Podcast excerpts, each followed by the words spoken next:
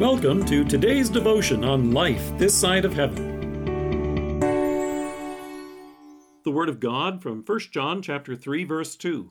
Dear friends, now we are children of God, and what we will be has not yet been made known. But we know that when he appears, we shall be like him, for we shall see him as he is. Have you heard of the FaceApp challenge? It became popular a while back when celebrities began to use it. Here's how it works you take a picture of yourself and load it into the app on your smartphone, and apparently then it assembles an image of what you may or may not look like in a few decades. Celebrities such as the Jonas Brothers, celebrity chef Gordon Ramsay, and actor James Marsden are among those who have used it and then gone on to share the results on social media. So, as you can imagine, those smile lines that are starting to appear near your eyes become crow's feet. Hair turns gray, thins, or disappears altogether. Dark spots below your eyes eventually become bags, and age spots begin to appear. As the ad says, meet your future self. So, what do you think? Would that be fun or scary? Have you ever wondered what you might look like someday when Christ returns? In this text from John's first letter, he says, Dear friends, now we are children of God, and what we will be has not yet been made known. You and I are not waiting to become children of God. That's a present reality. We are God's children right now through faith. However, it may not look like it when you get up in the morning and when you look in the mirror at the end of the day.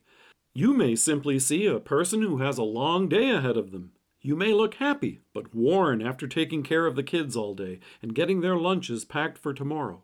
You may see the effects of a long term illness or simply the stress of living, and you may see similar faces all around you in church on a Sunday morning.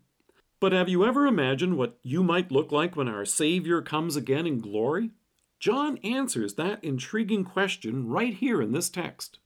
Now, at first, you may be disappointed. He says, What we will be has not yet been made known. In other words, it hasn't yet been revealed. Sorry, folks, there isn't an app for that. But we are given a tiny preview.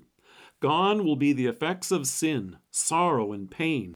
Gone will be our struggles with temptation and guilt. Gone will be the stress and fatigue which comes with life this side of heaven. But John goes on to say, We know that when he appears, we shall be like him, for we shall see him as he is. Jesus is by nature holy and righteous, and on the day of our Savior's return, you and I will stand before him in perfect righteousness and holiness.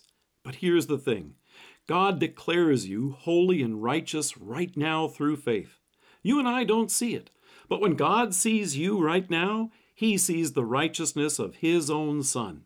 As Paul assures you in Colossians, God has reconciled you by Christ's physical body through death to present you holy in his sight, without blemish and free from accusation.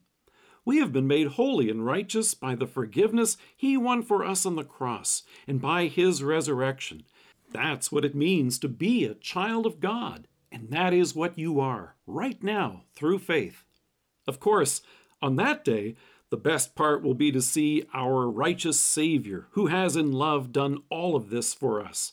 And even David yearned for this day in the Psalms, and looking forward to the resurrection, he wrote, In righteousness I will see your face. When I awake, I will be satisfied with seeing your likeness. Let us pray.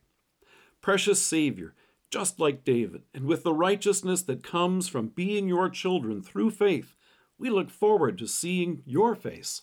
Amen. Thank you for joining us. If you're listening to us by podcast or on Alexa, we invite you to browse the resources that are available on our site at lifethissideofheaven.org. God bless you and have a great day.